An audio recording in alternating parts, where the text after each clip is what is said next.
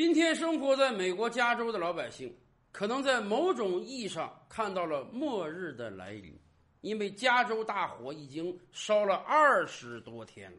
不光加州啊，加州旁边的几个州，俄勒冈啊、爱荷达呀，也都笼罩在大火之内。甚至我们可以给大家看看近一段时间的新闻影片，整个金门大桥都笼罩在烟雾之中。遮天蔽日啊，空气变成了昏黄色。可能这样的景象让我们想起了大概十年前的北京，沙尘暴最严重的时候，雾霾最严重的时候，一度我们也觉得我们似乎生活在世界末日。然而今天，北京早就绿水青山了，在环保上我们投巨资啊。很多人惊奇的发现，过去两年我们的钢产量恢复到了最高水平，而我们的蓝天重现呀，我们并没有因为钢产能的恢复而污染了环境。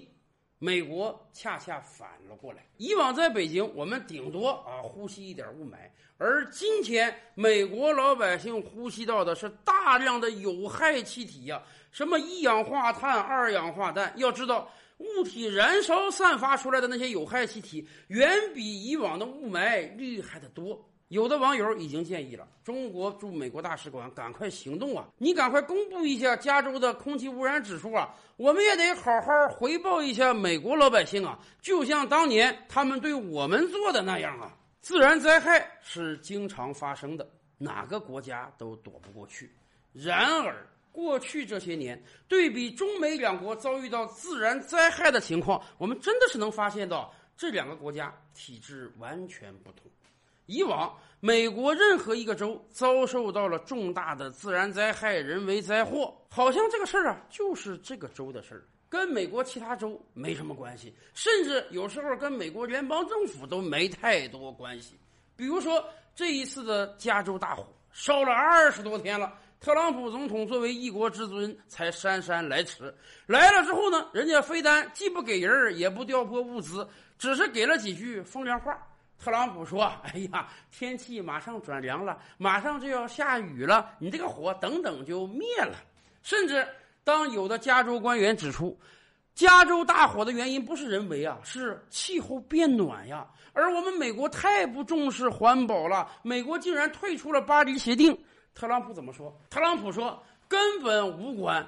你说气候变暖，外国就不气候变暖了？为什么外国没有大火，只有加州有大火？以往又何尝不是这样？美国以往也会遇到一些飓风啊、地震之类的自然灾害，但每一次美国政府的应对都是荒腔走板的。您别说，跟这次应对新冠疫情有一拼。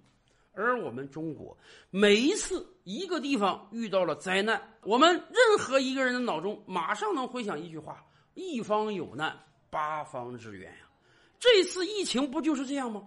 武汉一地封城之后，我们把全国的医疗力量都动员起来了，全国三十多个省市没有一个省落下的，我们一省包一城，我们有四万多的医护人员远赴湖北，一个月。我们就把这个仗打赢了，而美国到今天为止还是各自为战。留给我们印象最深刻的，不是一方有难八方支援，而是中央政府和地方政府在不断的吵闹，甚至各地之间，中央和各地之间在不断的抢夺物资。这哪是一个国家呀？这简直比三十多个国家的欧盟还要一盘散沙呀！有些人啊，可能也有点不太理解。大家知道，再过五十多天，美国总统大选就要开票了。按道理讲，对特朗普总统来讲，这是一个非常好的机会啊！你看，加州大火，我特朗普是不是应当亲赴第一线？甚至我做做秀，拿几个消防栓去灭灭火啊？再去看望一下加州受苦受灾受难的老百姓，送上一份总统的温暖，让加州老百姓感觉到总统跟你们站在一起。这样呢，你选票也能多一点啊！哪怕作秀，你也可以做一做嘛。你这总比跟加州的官员吵架要强啊。然而，美国独特的选举制度决定了特朗普根本不会去做这些事儿。以往我们就跟大家多次聊过，美国的选举制度是选举人制的，是赢者通吃的。什么意思？你在这个州的选票高，哪怕你就多一票，这个州所有的选举人票都归你。那么反过来讲，你在这个州哪怕少一票，你就等于一票都没有。加州是一个传统意义上的蓝州，超过百分之六十的选民是铁杆支持民主党的。民主党推出一支猪党代表，他们都会选民主党。那么对于特朗普来讲，加州没有意义啊。我再怎么经营下去，我再怎么作秀，我再怎么给政策，我改变不了这个选民结构啊！我在加州干什么事儿都是白费。对于以往的美国总统候选人来讲，好吧，这个州即便我真的是民意不行，我干什么事儿都白费，我多多少少啊，我也得做做样子啊，我也得到这个州进行一些讲演，拉一拉选票。然而，特朗普总统不是这样，特朗普总统是商人出身。商人有一个非常重要的特质是什么呢？那就是算计。哎，我干什么事儿之前，我都要算一算这个事儿啊，对我有没有利？有利，杀头也干；不利，白给都不干。而且很多商人是尤其重眼前利益，不重长久利益的。什么意思？明明这个事儿啊，可能。长久的对共和党是有利的，我可以慢慢把这个选民争取过来。但是这一届我肯定争取不过来。那么对于商人来讲，在我死后，哪怕洪水滔天，我为什么要为他人做嫁衣裳啊？我要管就是管我自己这届选举啊，我不可能去管别人。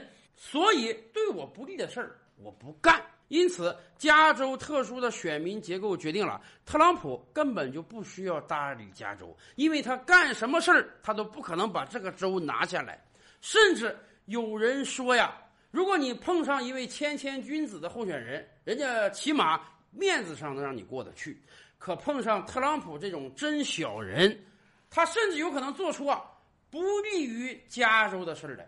我不光是不给你好政策，而是。在你向中央政府求援的时候，我不搭理你。哎，疫情期间不就是这样吗？对于那些肯定能支持特朗普的州，哎，那我得照顾啊。你要五毛给一块，你要什么物资，我马上给你；要什么拨款，马上给你。哎，对于那些肯定不可能支持我的州，对不起。你要什么？我考虑考虑，研究研究。就像这次救灾，那你加州自己的事儿嘛，人家国外都没事儿，你不要扯什么全球变暖，就是你加州的问题，你自己解决好了，我中央政府不会帮你一兵一卒的，怕得罪加州的选民吗？根本不怕。你只要有超过百分之五十的支持我的对手，那我多争取个百分之五、百分之六又有什么意义呢？干脆我破罐子破摔，反正你们不可能投我了，那我还不如把精力和财力花在那些摇摆州上呢。很多人都总结啊，美国的政治啊，它不是一个成文法的系统，美国政治中有很多暗规则、潜规则，需要美国从政的人啊。自己有良心，自己有准则，事情不能做得太过分过火。而碰上特朗普，算他们倒了大霉了。对于特朗普来讲，我的准则很简单：对我有利，能让我当选，我就干；对我不利，不能让我当选，我就绝对不干，哪怕这是有损于美国的长期利益的。照吕拍案，本回书着落在此。欲知大千世界尚有何等惊奇，自然是且听下回分解。